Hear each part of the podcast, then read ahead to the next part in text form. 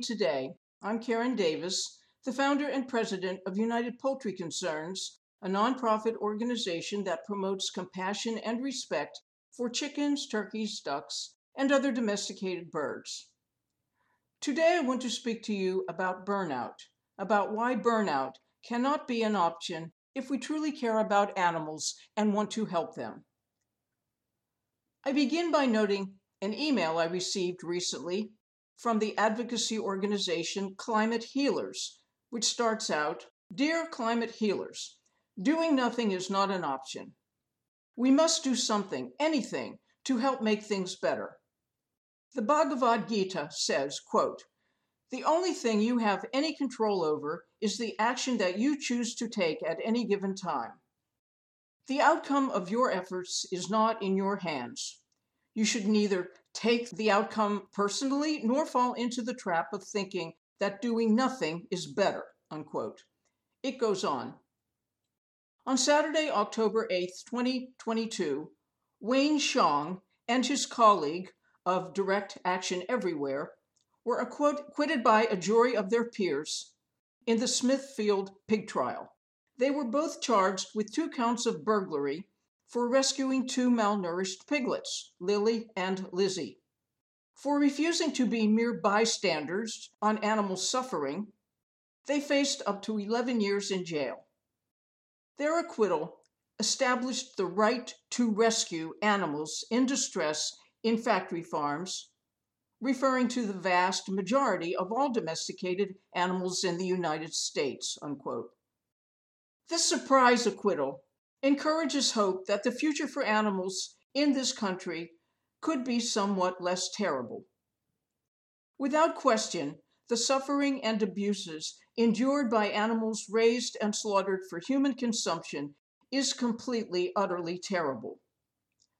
A danger of such individualized victories for animals, however, is that we can delude ourselves with the notion that the end of the evil empire is near and then, when the longed for end doesn't come, we become disillusioned to the point where burnout can start to erode our energy for the animals. So here's what I have to say about the ever present danger of burnout. Several years after we met as hunting disruptors, that is, hunt saboteurs, in the 1980s, I had a conversation with a fellow activist who told me Quote, 10 years ago, when I started doing this, I thought we would end sport hunting in no time. I thought reason would prevail. It seemed so obvious. Unquote. In 1994, Peter Singer, the author of Animal Liberation, said in an interview that in the early 1970s, when he was writing the book, quote, my expectations ranged all the way from having mass support for goals such as getting rid of factory farming. But that hasn't happened, unquote. Decades later, our campaigns against factory farms, sport hunting, laboratory tortures of animals continues, along with all of our other campaigns on behalf of non-human animals, ranging from cockfighting to cosmetic testing. It's easy for an animal activist to become consumed with rage and despair to grow exhausted and burned out, confronted with all the horror every day of our species' relentless assault on other species. It is important not to let this happen. While I have never burned out, I did drop out once before returning to the animal advocacy movement for good. Back in 1974, I joined a tour to Grindstone Island in Canada's Gulf of St. Lawrence. The tour was designed to show islanders and the Canadian government that tourism was a better way to make money from baby harp seals than clubbing them to death in front of their mothers for their fur. What I saw there caused me to withdraw from further activity for animals for nearly 10 years. It was so traumatizing. Then one spring day in the early 1980s, I walked across Lafayette Park in Washington, D.C., in response to a newspaper ad for World Laboratory Animals Day. As I looked at pictures of animal victims, of head transplants, and burn experiments and other atrocities. I pledged then and there that never again would I abandon animals to the iniquity of our species because I couldn't bear it. I see three major causes of the exhaustion that threatens all of us in the animal advocacy movement. One is the endless omnipresence of animal suffering caused by humans. Another is public resistance to our message. A third is let down by other activists. We start out full of energy. We picture victory and a crowd of protesters at every demonstration. We envision reason and compassion taking charge of people's lives. And then reality, with a capital R, erodes our dream. I have a motto I once saw pinned to the wall at the University of Maryland pessimism of the intellect, optimism of the will. This expresses my basic attitude toward my work as an activist for chickens and all animals. My attitude is not, if I didn't think we would win, I'd quit. To this attitude, I say, well, then quit, or at least take a break. Working for animals and animal liberation is not a sport or a beauty contest. It is working to modify our species' attitudes and behavior at a very deep level. Of course, I want to win. I want animals to win. I want to get our boot off their necks. But I realize that working full time to achieve this goal is no guarantee of success. Why? because the forces of negativity out there may be too strong to overcome. I therefore value the advice of peace and justice writer activist Colman McCarthy, a vigorous proponent of animal rights, when he was a columnist with the Washington Post and a teacher of nonviolence at American University in Washington, D.C. To the question, Do you think we'll ever succeed? he said, don't worry about being successful, just be faithful.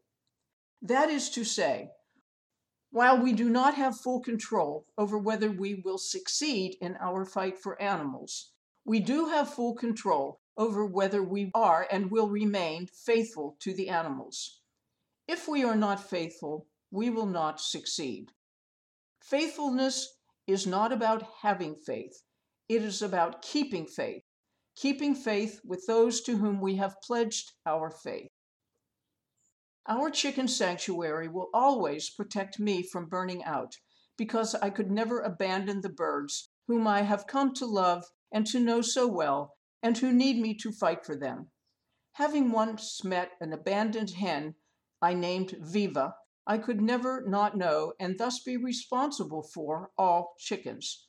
This is the positive, obligatory sense of once you have seen one chicken, you have seen them all. The morality of perception means that there is no turning back. Activists who often say that what burns them out the most is the defection of other activists, including all those last minute, sorry, I can't make it to the demo after all, sorry, and the like. When we burn out or don't show up, we encourage others to burn out or get lazy with us. We let the animals down, and we let our colleagues down as well. A committed activist who won't burn out needs three important things facts, confidence, and passion. When we know our subject and can articulate our issues, our confidence grows along with our credibility, and we become stronger and more effective every time we speak. But facts by themselves may not always be persuasive enough. If we lack or fail to convey passion for our subject, for the animals, we will have a hard time getting most people's attention. Arthur Koestler, who fought successfully to abolish capital punishment in England. It took him 15 years, from 1955 to 1970. Arthur Koestler said in his book, Reflections on Hanging, quote, My intention was to write the book in a cool and detached manner, but indignation and pity kept seeping in. This is perhaps just as well, he said, for capital punishment is not merely a problem of statistics and expediency, but also of morality and feeling. Fair pleading requires that one's facts and figures be right, that one should not distort or quote out of context. It does not exclude having one's heart and spleen in it. Unquote. I believe this completely and hope that I am living up to this measure. We should rage against the dying of the light in every animal's eyes that results from humanity's cruelty and abuse. The thing is to transform this pity and rage into one's case for animal rights. It is hard to burn out once we see ourselves as advocates with a case to put before the public, like a lawyer. What matters is making the most of our opportunity of being on the right side, on the side of the animals, win or lose, while we are living. I hope that you have found today's podcast informative and inspiring on behalf of animals and animal rights activism, and that you will share it with your social media network and help to increase the number of animal activists who will never burn out. Thank you very much for joining me today. And please join me for the next podcast episode of Thinking Like a Chicken News and Views. And have a wonderful and productive day. Thank you.